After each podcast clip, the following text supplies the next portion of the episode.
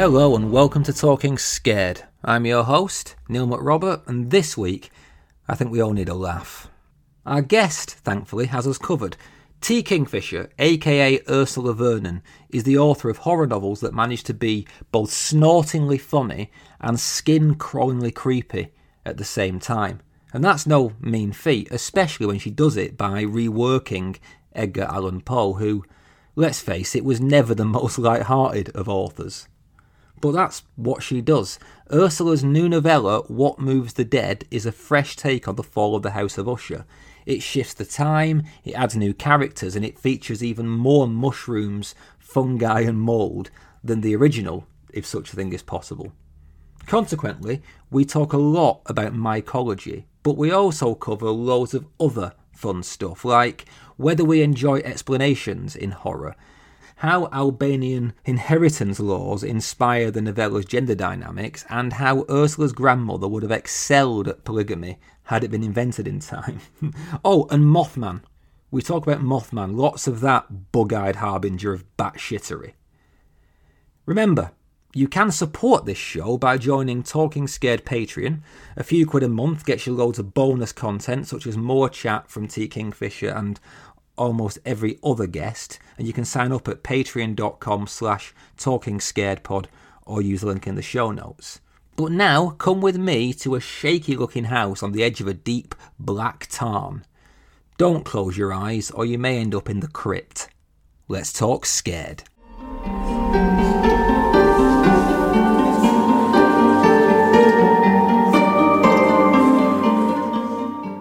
Hi, Ursula, and well, welcome back to Talking Scared.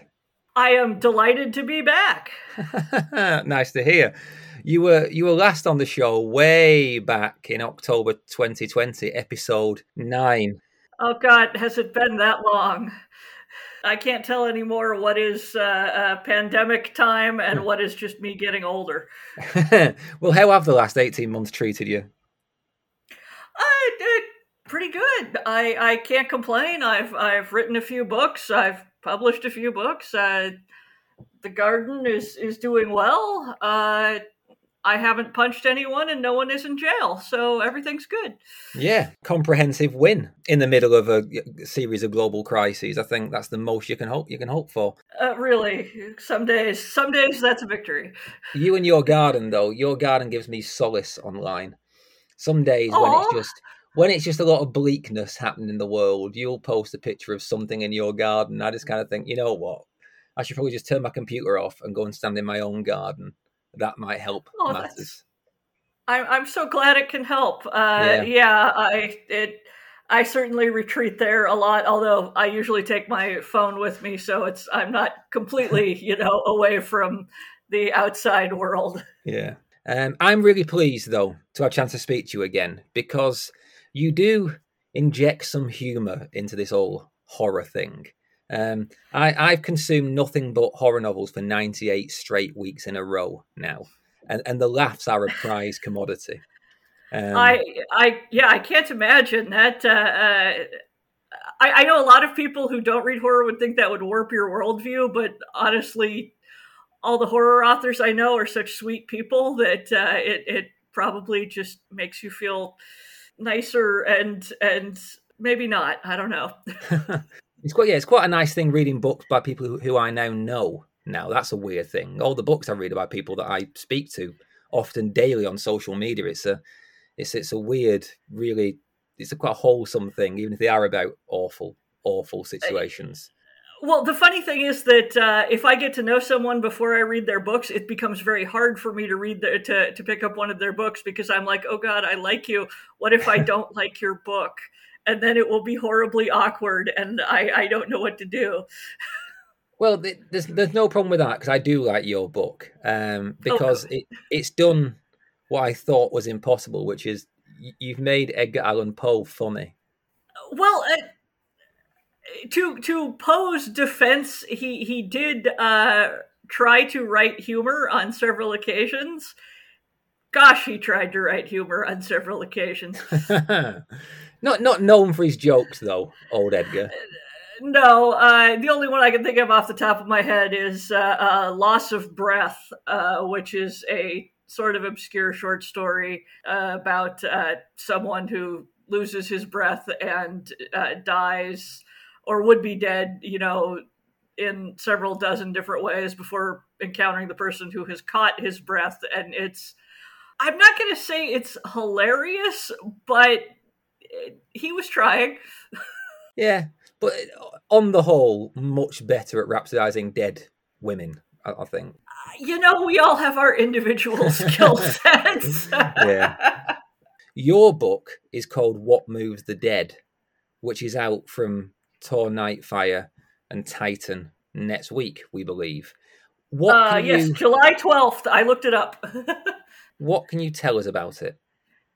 Uh, well, it is, in fact, based on the fall of the House of Usher. And it's a uh, sort of, uh, I don't know if it's a retelling or a. Uh, okay, I'll be honest. Uh, if it was still in copyright, we would call this book Fix Fic of Fall of the House of Usher. It is um, I, I and it is terribly arrogant i think probably to look at uh, poe and say there are problems with that and i can fix it. But that's kind of what i did with house of usher. Um, i i don't know how long it's been since you have read the fall of the house of usher. It had been years and years decades for me because I first read Poe when I was a weird kid who with a you know way too high reading level, and my grandmother, in an effort to uh, interest me in the classics, got me one of those, you know, very swanky leather bound collections mm-hmm. of of the complete works of uh, various authors. And the only ones I ever read were uh, Poe and Jack London and uh, Sir Arthur Conan Doyle. So sorry, Charles Dickens. But anyway, uh, the the Poe collection, you know, I had read multiple times as a kid, but I hadn't revisited it as an adult. And I was astonished when I picked up Fall of the House of Usher how short it was. Uh, and I don't know if that's because as a kid it, it looms so, books seem so much longer, or if it's just that Usher, you know, has this sort of place in, in horror literature that seems very large, but it's short. I, I, I don't know if it's even a novelette it is uh, not long, and the narrator is not the kind of person you really want to have around when your sister has risen from the dead and you're having a neurotic fit. Uh, he's he's really quite useless. He, instead of doing anything, uh, you know, like maybe we should go check and see if the corpse is actually moving. he reads like dramatic poetry aloud and then when lo and behold the the uh, Madeline Usher rises from the dead and walks into the room, uh, and Roderick Usher, uh, I mean, spoiler alert if you haven't read a hundred year old story, uh, screams, falls down dead. Uh, does does the narrator stop and check anyone's pulse? Is he like? oh my god are you okay? Can i get you to a doctor? No he screams and runs out of the house and then the house falls down so it works out well for him. But there's no i'm going to attempt to drag my friend out of the now collapsing house because what if he's just fainted? No it's all just scream fall down run away.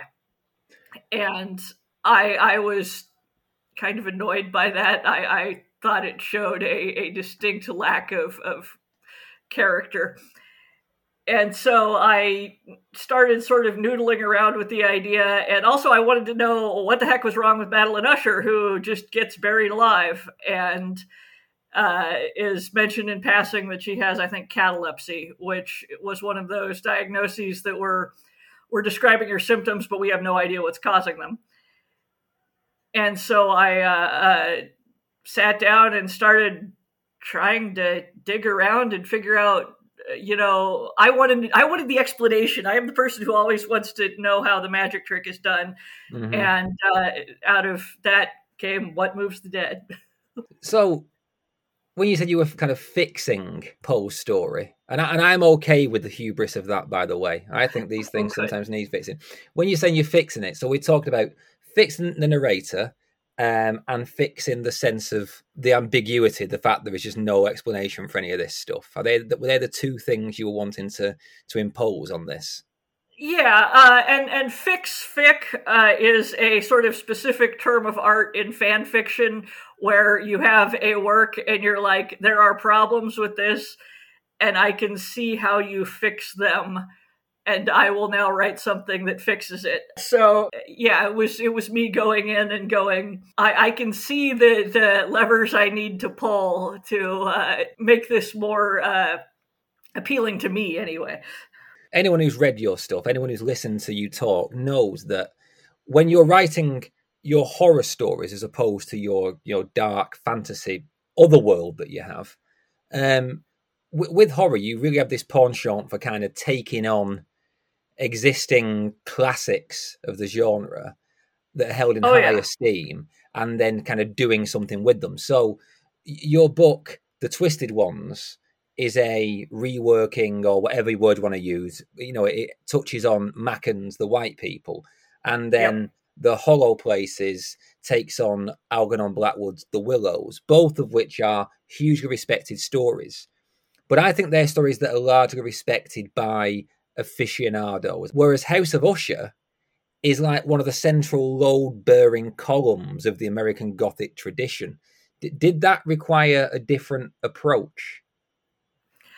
Uh, if it did, I didn't think about it at the time. I, uh, I, it, it, I exist in in probably the weird space of I have read a lot of pulp and uh, these and and early pulp is is kind of what uh, the white people and the Willows were at the time. Mm-hmm. They uh, and so uh, I didn't really have a a sense at the time that uh, the Willows was necessarily more obscure than Usher. I mean, I would have known that if I thought about it, but uh, as with many things, I uh, just plow forward and don't think about it until after the fact, which is probably uh, why I am successful at many things. Uh, it, it's do amazing. do, you think, do you think if you paused and stopped, you would kind of lose the bottle to take on something like Poe? As some very clever soul said all you need in life is ignorance and confidence and then success is sure and i won't swear that uh, i don't live by that I, I, think i still would have taken on poe i uh, once i had start once I, I have to like read the story and then my brain starts working on it. And there are lots of pulp stories I've read and gone, I have nothing to say about this. Uh, but once I start working on it in my head, it, yeah, it, it, doesn't matter anymore. I'm like, nope, this needs work. Uh, it, its placing in the literary canon does not really affect that, uh, which is again either. I, I hope it's obliviousness and not arrogance, but I won't swear. one way or the other.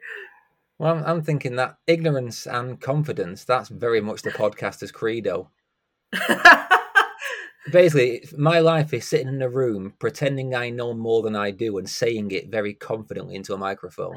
And and and writing is much the same way, especially I mean maybe nonfiction too. I don't I don't know, but I hope not. I hope people actually know in nonfiction.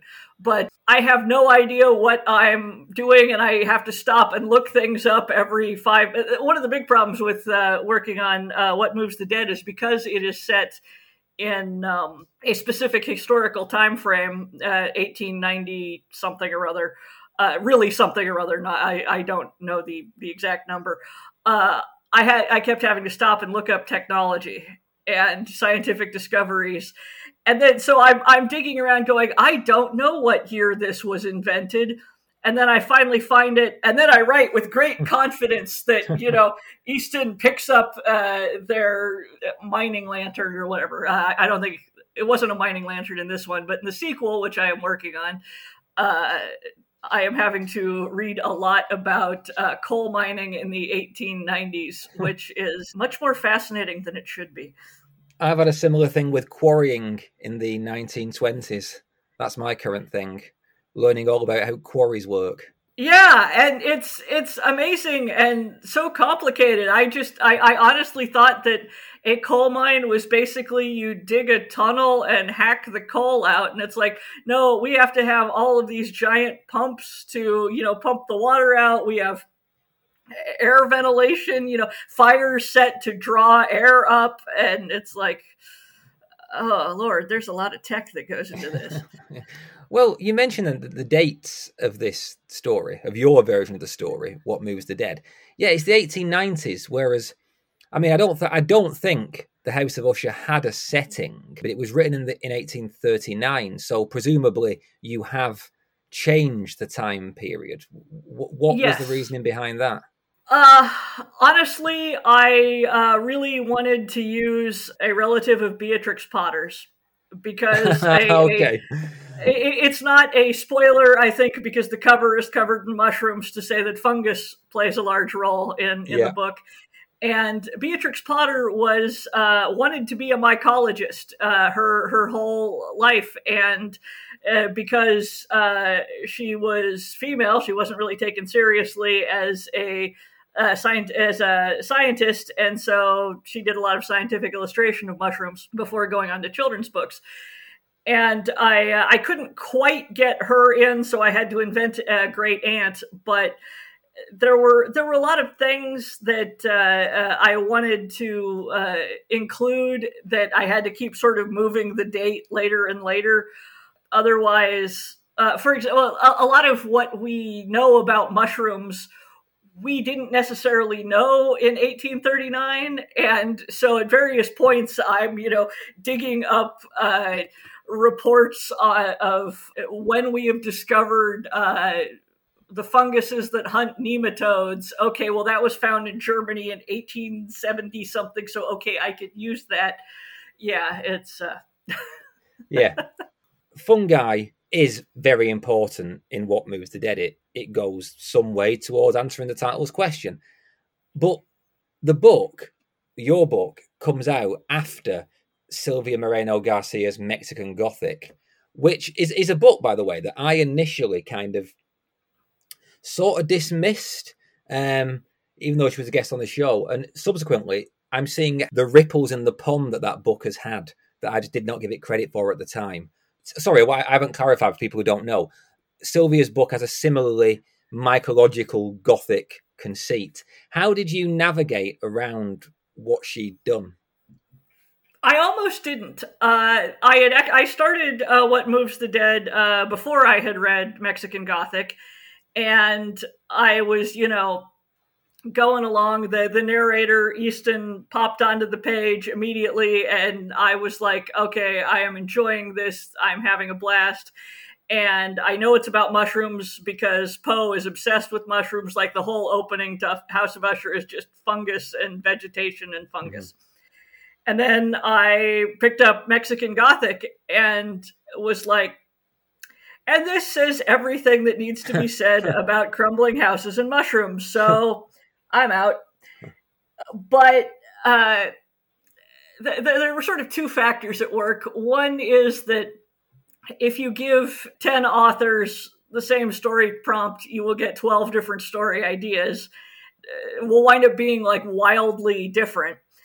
And uh, one thing that a friend of mine and I always say to each other, I'm like, you know, or she'll be like, I can't write this, you know, it's been done. And I'm like, yes, but you haven't done it yet. And still, it, it, it, I stopped working on it for like six months. I was like, I, there's, you know, damn, this is really good. I, I have nothing more to say. But the idea kept nagging at me. And also the, my nice editor at Nightfire was like, give me some idea, throw, pitch me anything. And I'm like, uh, uh, I got this thing with Fall of the House of Usher, and the contract that was a Friday, and the contract was in my inbox Monday, and I'm like, okay, now I guess I have to figure it out. uh, so uh, it was it was a confluence of factors, and in the end, uh, I wound up with a very different, I think, sort of fungus menace. I guess because I was very interested in the sort of interface between uh, mushrooms and and mammals or vertebrates and the difficulties the, the two are are not compatible essentially um, and and many you know a lot of our conventional uh, people taken over by evil mushrooms uh, sort of stories and and Mexican Gothic is is definitely the preeminent one, but there's I, I think we're in like a, a, fungus punk academic. We very much are, yeah, we are in a fungus punk thing. I was thinking like the works of like you know Aliya Whiteley and Jeff Vandermeer. They you know weird fiction, maybe more than horror, is just being dominated by fungus at the moment. Yeah, I, I, don't know. Sometimes you get an idea whose time has just like landed, and mm-hmm. suddenly we're all writing fungus. Uh, and I mean, even going back to uh, uh, a lot of zombie uh, stories for a while, we're all it was all cordyceps fungus all the time, and I was just thinking about the the interfaces, basically how these are two incompatible operating systems, and somehow uh, the uh, the fungus has to interact in a way that it uh, like what would it be like if you're a fungus and you're dealing with uh, suddenly uh, uh, vertebrates like like sight would be completely baffling because okay maybe you have photoreceptors but what is this weird thing that has two little jelly filled sacs at the front of their body that is where the photoreceptors come in? What the who thought of that and so there was a lot of uh, me just trying to deal with the sort of uh, the the difficulties of interacting. Uh, part of it may just be my irritation at having seen Independence Day and the laptop, the Apple laptop interfacing with the alien computers without any problem. I'm like, that's not no, that's not how this would work. A lot of it is about the uh, the difficulties, I suppose, there, which other and, and, some other authors have tackled that, and, and then some are just like, yep, fungus in the brain. All right, it works. So well, it's all what part you want to hand wave, I guess. You so so you say an explanation, you know, and you just said you said in this conversation, I always want explanations, and you give us one in this book because there is no wishy washy. Oh, it's an evil fungus, you know. It's you've basically slipped a sort of science science fiction biological body horror into a gothic novel with real rigorous reasoning for things. But I I was really happy when you wrote that you want explanations because I do too. I love a book that can explain away its its its threads in a satisfying way. But that seems to be really unfashionable. All I ever see in afterwards and in tweets and often here on this podcast is people saying that explanations in some way destroy them the, the scariness and, and the and the horror. I just don't think it's true. I, I think that it's it's I mean it's hard to say because certainly the unexplained is you know the great fear of the unknown and the unexplained uh, insert Lovecraft quote here uh, but is is very powerful and and one of the reasons one of the things I uh, the things that I am scared of I am often scared of because I don't know what they want and I can't reason with them. Mm-hmm. But at the same time, uh, I have a bad habit when I write horror of saying it's not that I'm trying to write something scary so much as it's just interesting and the setting happens to be you know in this case a, a gothic mansion like uh, yeah it's it's horror in the conventional genre sense but I'm like it but it's just interesting it's not that it's meant to terrify you it's just meant to be a really cool mm-hmm. sequence of events that happen and okay yes maybe it's creepy and there's some body horror and some building tension and whatnot but isn't it just interesting uh that was also my thing when I wrote the hollow places. I kept saying, I don't know if it's scary. I just think it's interesting. And then my readers are like, what the hell is wrong with you? But uh... I mean, I, I, always think about the Prometheus thing when that first came out and everyone just decried it because it explained too much, you know, the, the, the alien kind of prequel. And I just yes. loved, yeah, I loved the, the sort of the Baroque lore of it all and I, and I, and I, yeah. I, love I love that feeling of dots being joined and and that it, when things lock into place, it just it gives me a really satisfying narrative response. I think Prometheus suffered from a lot of problems that it, it like it it could have been done well and locked into place. I don't think the locking into place was what was wrong with it, if that makes any sense. I think yeah. I think the parts where it fell down were uh, uh, in in plotting and everything else, not necessarily in over explanation. Uh-huh. Because yeah. I had to at the end of it, I had to go like look up and be like, "What the hell did I just watch?" Okay, okay, yes, I okay, but this throws the timelines off and whatnot. Yeah, I I I like a good explanation. I I think that some things are still scary if you know how they're done. Take uh okay, the Saw movies for example.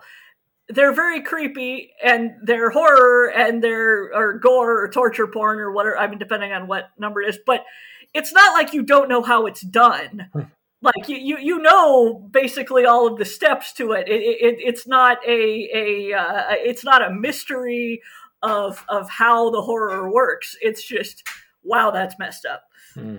And I think you've done a basically. I think you've done a good job in everything I've said, like locking things in, joining the dots, explaining things with these mushrooms um, in this in this molding manner by the tarn. I think it's. It, I, I, like that you answered those questions. Oh, um, thank you. So that's the that's the explanation part of thing done. That's one one half of what you were trying to do. The other is this narrator, who am I right in thinking the narrator is um, unnamed in the original?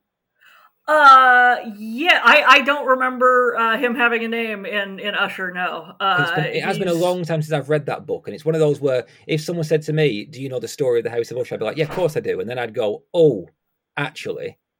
I think I do. Yeah. You know? Uh, no, I'm pretty sure he's an unnamed narrator, uh, which was not the case with with Easton.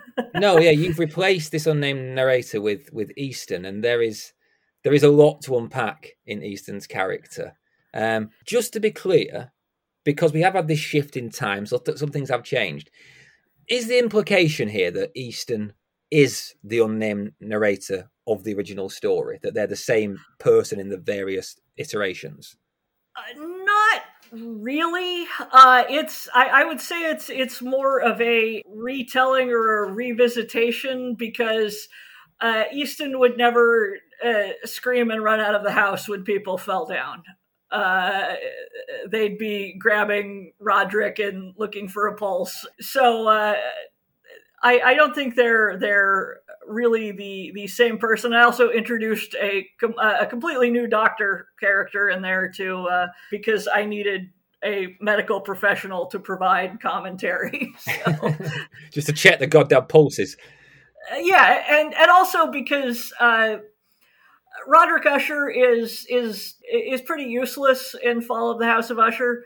He, I mean, he sits around in his moldering house and plays the piano and does weird paintings and which fine you know as someone who sits around in their hopefully not moldering house and occasionally does weird paintings i'm not here to judge but i don't do it while my sister is not decaying in the basement so yeah, roderick roderick usher very, very much the um the jared leto of gothic protagonists I don't know. I, am not sure if, if Leto means well. I get the feeling that, that Roderick sort of means well, but is just deeply ineffectual and broody.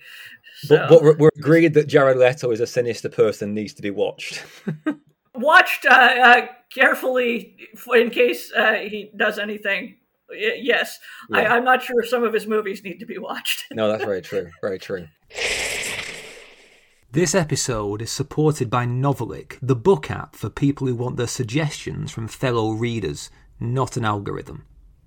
Novelic is the perfect way to curate your TBR list with real recommendations from fellow minded readers broken down into genre, including, yeah, horror and all adjacent delights.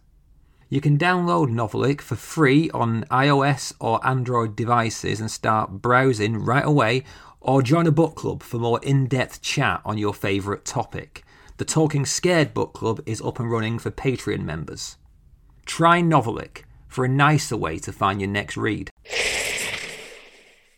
Easton's gender is a complex issue. We, we've used the, the, pronoun they, but even that isn't particularly correct for this story. But for reasons reasons of simplicity, Let's yeah. Uh, in English, in English, uh, uh, Easton would translate it as they. Uh, I imagine because we start off very briefly with this assumption that that Easton is male, or maybe we don't. Maybe I just did. Maybe that's just the patriarchal bias that we're laboring against.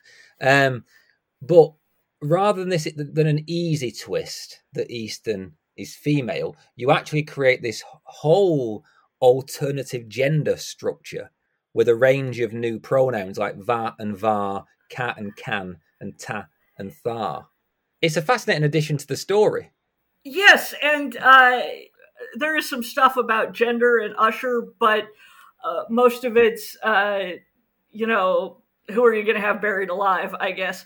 Hmm. Uh, and since everyone's useless, I don't know if it really even counts as as uh, sexist. We, we can frankly argue that the only person with any agency in the Usher story is the woman who gets buried alive, who actually gets up and does something, namely terrify her brother to death. But uh, Easton just kind of appeared, and I had had this alternate gender. Uh, uh, non-binary i guess trinary for lack of a better term kicking around in my head for quite a while, and suddenly in Easton, it just all came together. And uh, to to do a very quick summation for listeners who may not have read it yet. This is a Ruritanian idyll, which is, uh, or at least a, a, nod to that, which was a uh, genre of book where you invented a very small European country and usually did things with the monarchy this uh, in this case uh, we have Ruravia, which is where the book takes place, and Gallacia, where Easton is from. And Gallacia has a very complicated language with like seven sets of pronouns, including, as they say, one for rocks and one just for talking to God. And uh, one of the quirks is that uh, soldiers and warriors get their own set of pronouns as as an honorific, which uh, is fine, except uh, it never really occurred to anyone until someone who was uh, assigned female at birth essentially showed up to enlist.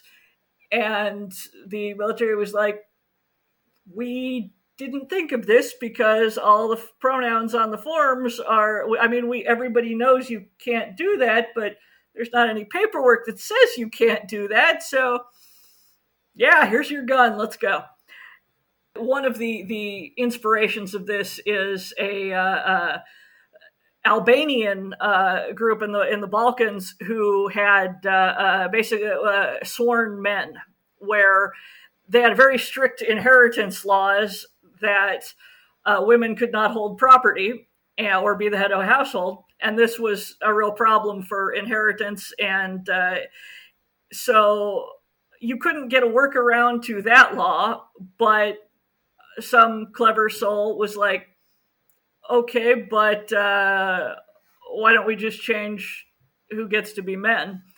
And so you could uh, basically take an oath, and you were now, if you were, were female, you take an oath, you were now effectively male. And socially, you were male.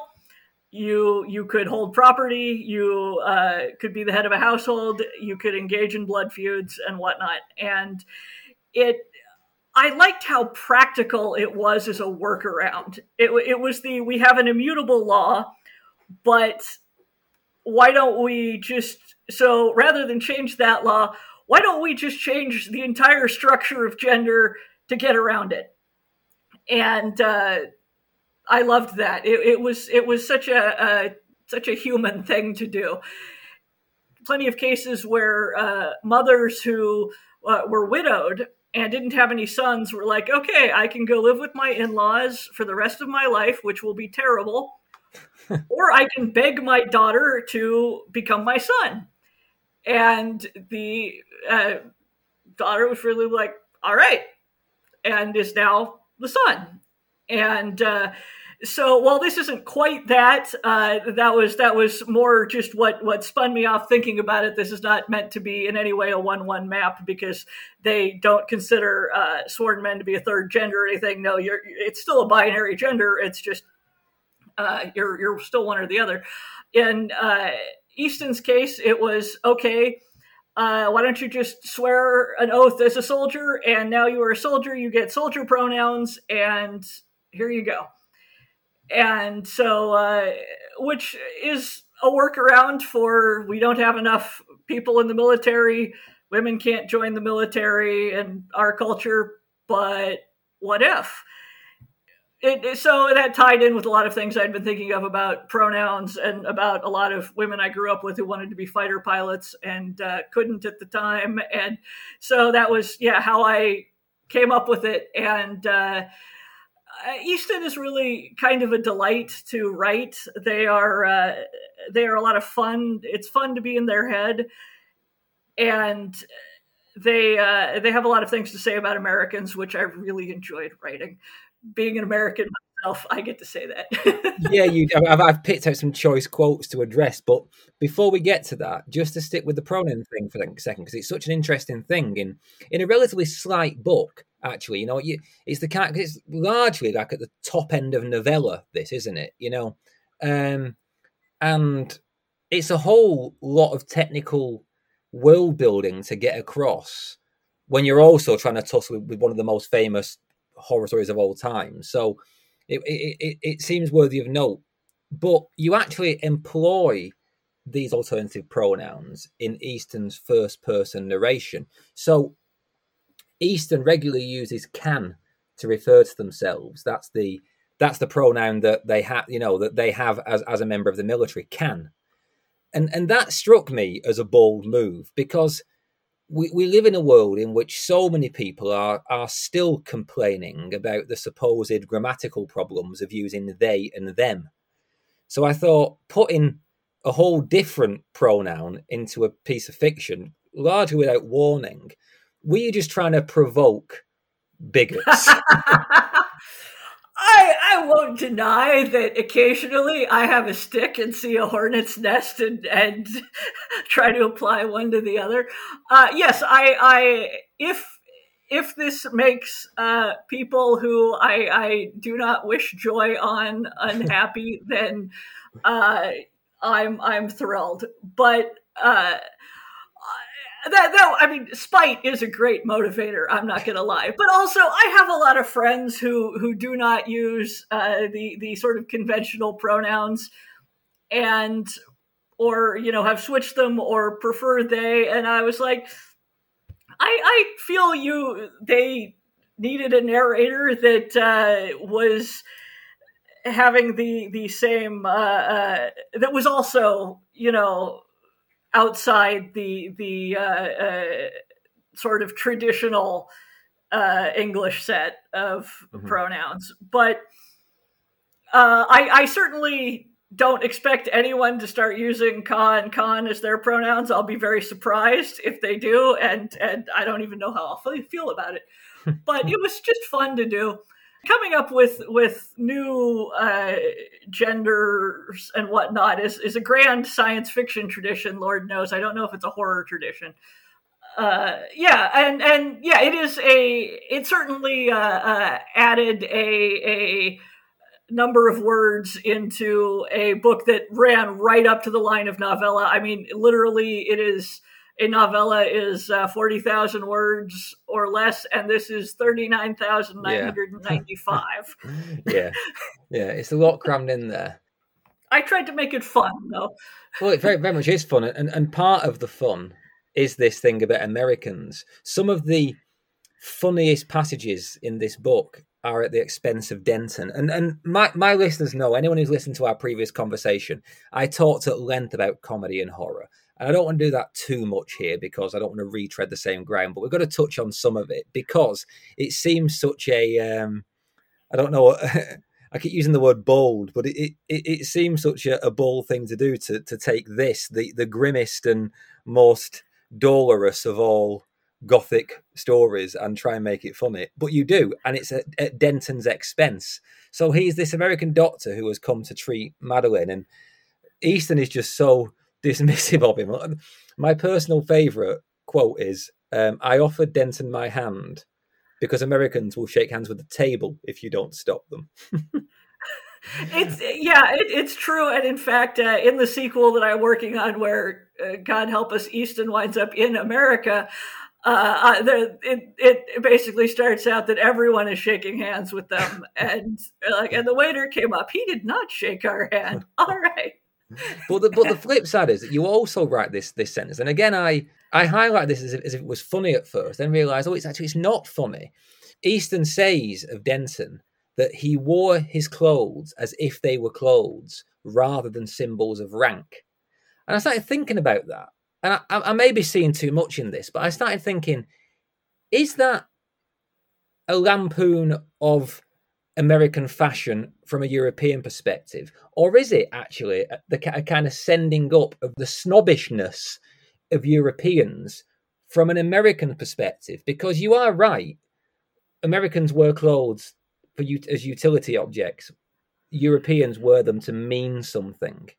It uh, uh, certainly at the the uh, in the era that this is written, I think that was uh, a lot more true than it probably is now. It may mm-hmm. still be true now. I, I am probably not equipped to say, but uh, I also I read a lot of Regency romance, and Regencies are uh, very very narrow, very strict historical period in the early 1800s, and they are obsessed with clothes and you can like the the the markers of clothing as uh, they tell you, you know, the social rank, the uh, the wealth of the person wearing them, their how fashionable they are, things like that, is extremely uh, detailed. It, it's it's used as a marker of all kinds of things, but rank being one of them. And uh, part of it is uh, that Denton is just wearing clothes.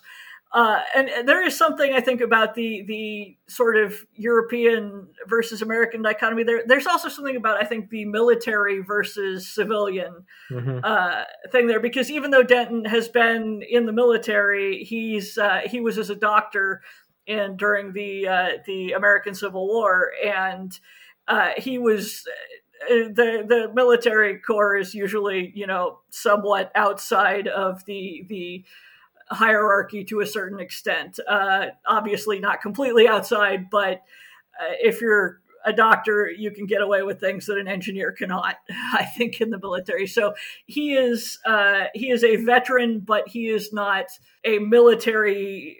Uh, I almost said military man because that's the the phrasing, but a military person the way that uh, Easton is, because Easton is a soldier to the core. Easton is a veteran, and that is that is their their identity and they it's not that you know they enjoy fighting or killing people they actually hate it but you know how it is there are people who are just lifetime military and that's yeah. what they are and uh, my dad is lifetime navy and yeah so. my dad spent three years in the military from 1957 to 1960 and even now, what's that, 60 years later, he still irons clothes as if the sergeant major is watching. yes, exactly. And uh, uh, my father was a naval officer, has very good table manners, and uh, because they basically sit down and teach the officers an entire course and this is how you eat dinner mm-hmm. in front you know uh, correctly and politely. And you can uh, make him absolutely nuts by talking holding your fork up with food on it which is apparently called suspending food. And it, like his eye will start to twitch. It's uh, I, I try to use this knowledge only for good um, it does. You said something a while back there about how they, you know, they don't like killing people, the soldiers.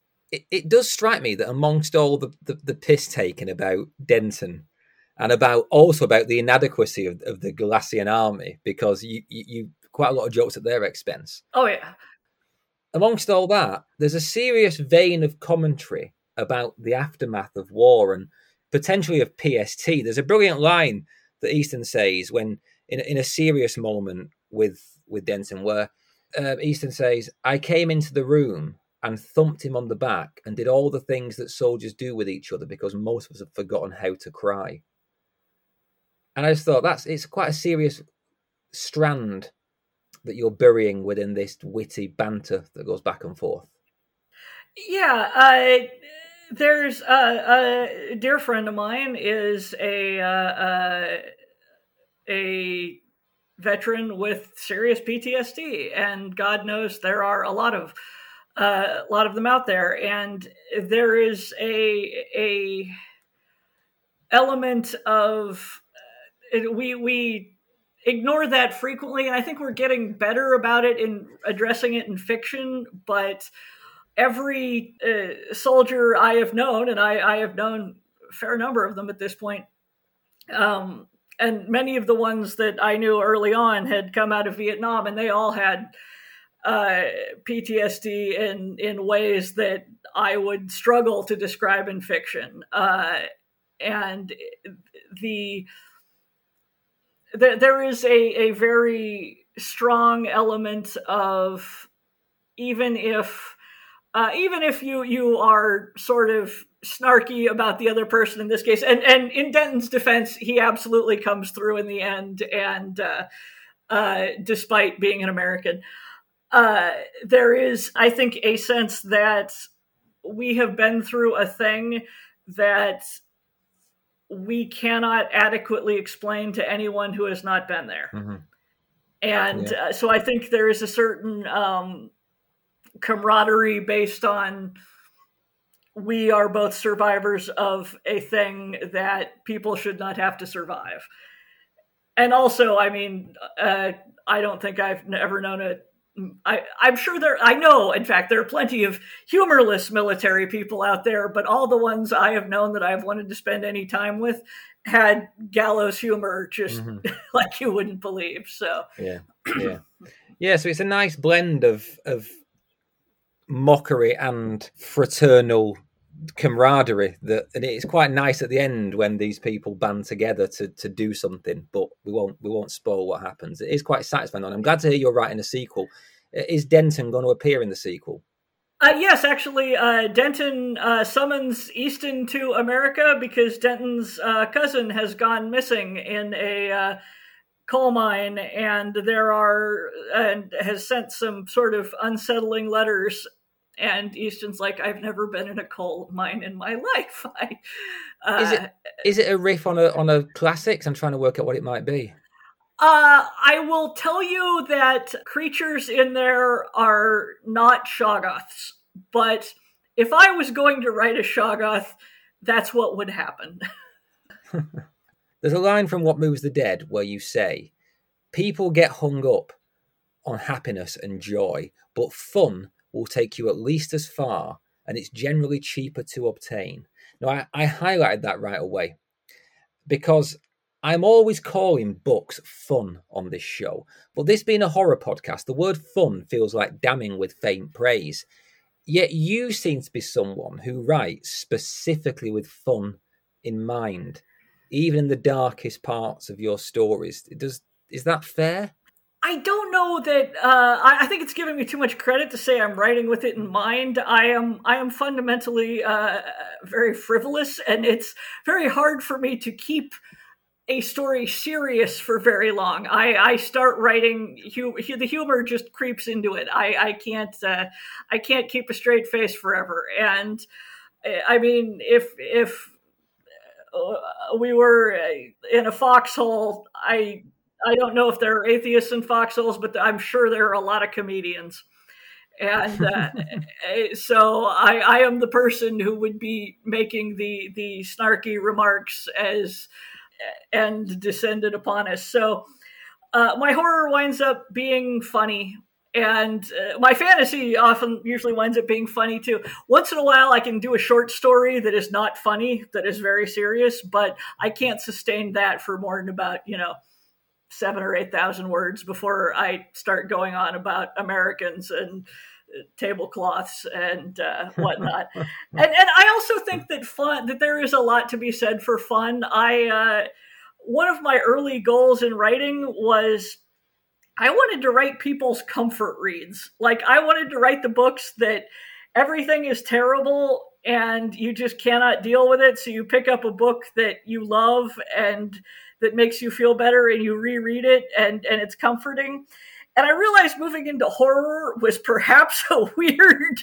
career arc if you want to write comfort reads. But I have had people tell me that uh, the Twisted Ones is one of their comfort reads, and I'm like, that is wonderful. I am, I am thrilled. Uh, you are obviously a little twisted yourself, but uh, more power to you. So, so, so you wouldn't take the word "fun" as faint praise, then?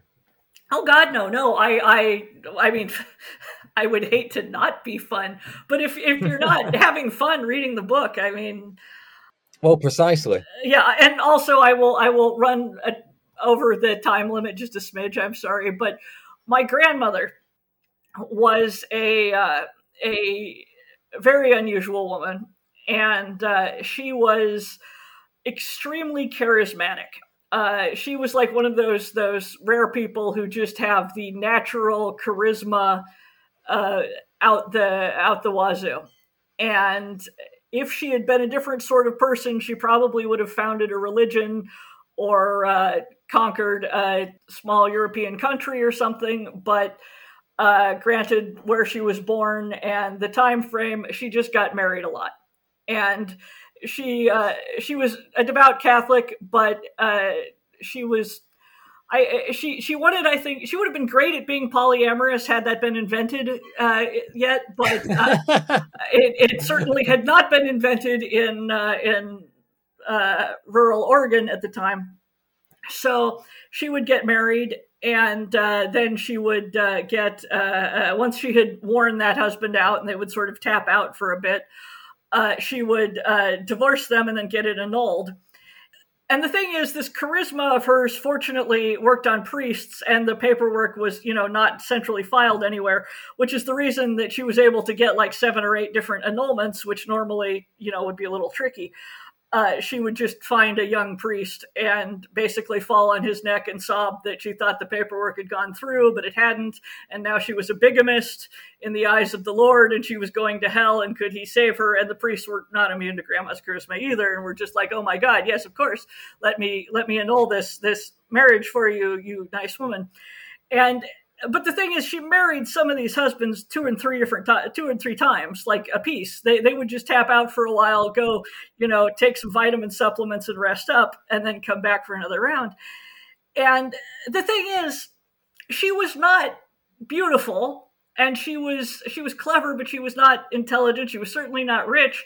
She was fun. If you were around her, you were having fun. Like everything was this grand adventure, and that I think was what kept these these uh, guys coming back. I mean, even when she had had you know the bad old chemo they got in the '80s and uh, mastectomies and everything and no hair, like men were still falling out of the woodwork because it was just so much fun to be around her.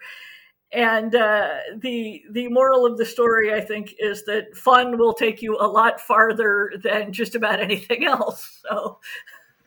Well, yeah. I mean, what more can I say to that? Your grandma sounds amazing. Uh, yeah, she she was fantastic. I uh, I admire her greatly, although I uh, uh do not have the kind of stamina and could not stand to date that much. but for the record, I wonder whether you'd met my grandma because Miss Potter, this forbidding English matron, um, you describe her as one of the fine, fierce old ladies of England. They will climb mountains and make tea on the summit if they need to we'd have done a damn sight better in the war if they'd sent them over instead of the troops. That is my grandmother. I, I have met a few of those, and uh, and they are they are certainly a type, and they, yeah. they are an archetype, and uh, I admire them and fear them in equal measure. yeah, a lot of lot of women from that time were very frightened husbands.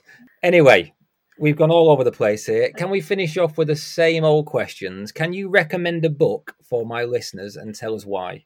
Uh, if you haven't read it yet, Perdido Street Station is a fabulous book, and uh, it is not humorous or uh, I, I don't even know. Fun is probably not the word I'd use, although maybe, but it is fascinating. It is a fantasy horror body uh, new weird i think is is what it's uh, usually classed under. And it is this dense weird imagery book. And i love it uh, mostly because as a writer and somebody who creates weird imagery, I will go through that book. And every page, every other page, I'm like, damn, I wish I'd thought of that. This is by China Mieville, right? Yes, yes. China Mieville's uh, uh, Perdido Street Station and also The Scar, the uh, sequel. And uh, he kind of got away from that style later on, which, you know, writers are allowed to, to change. But I really love just the, the weird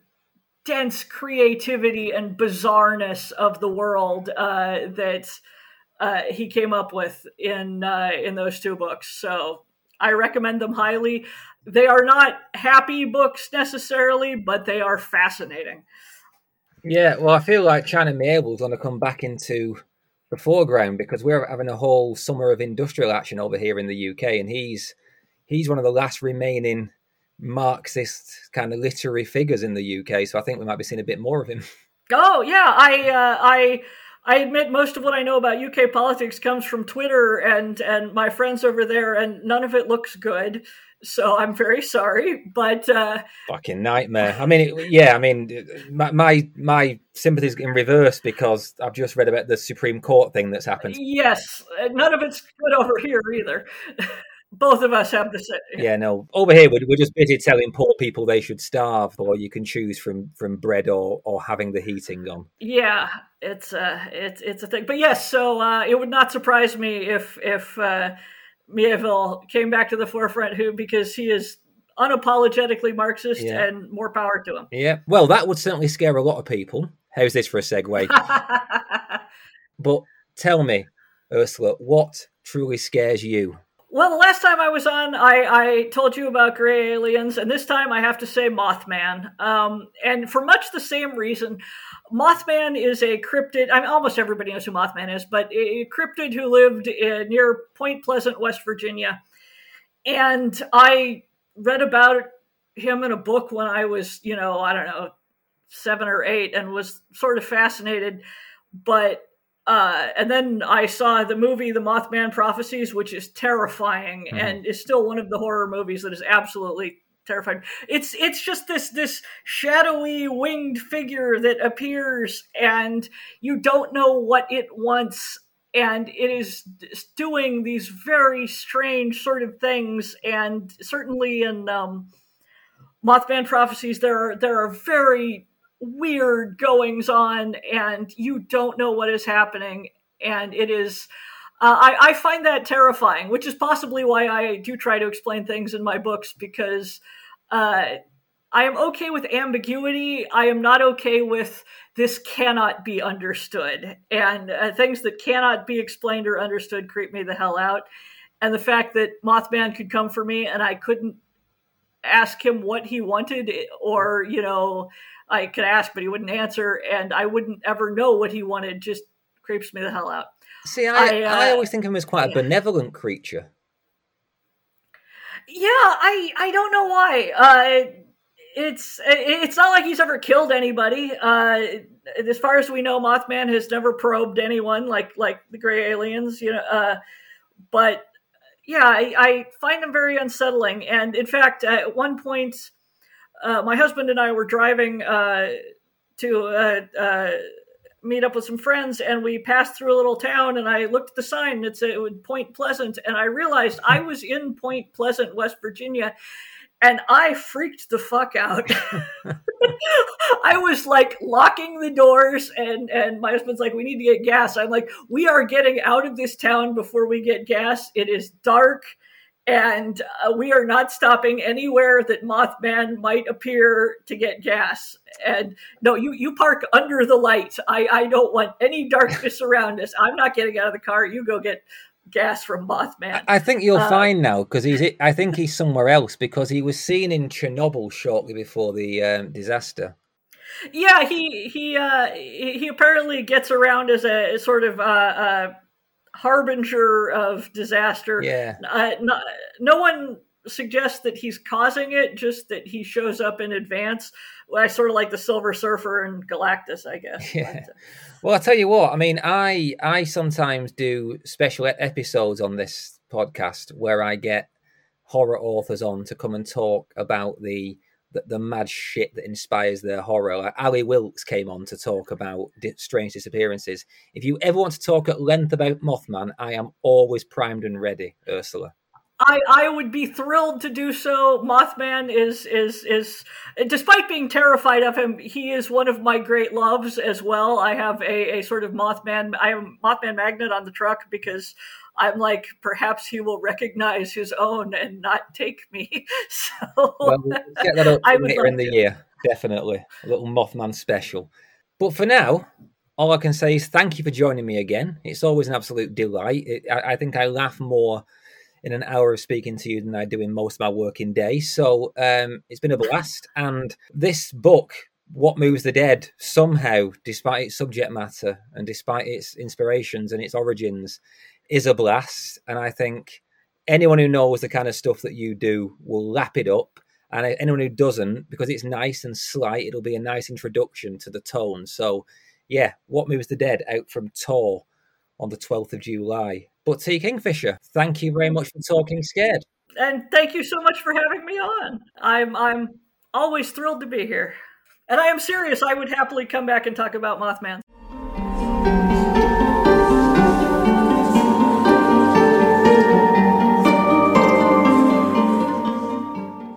Okay, I'm recording this just a few hours before the episode goes live, and I've just tested positive for COVID.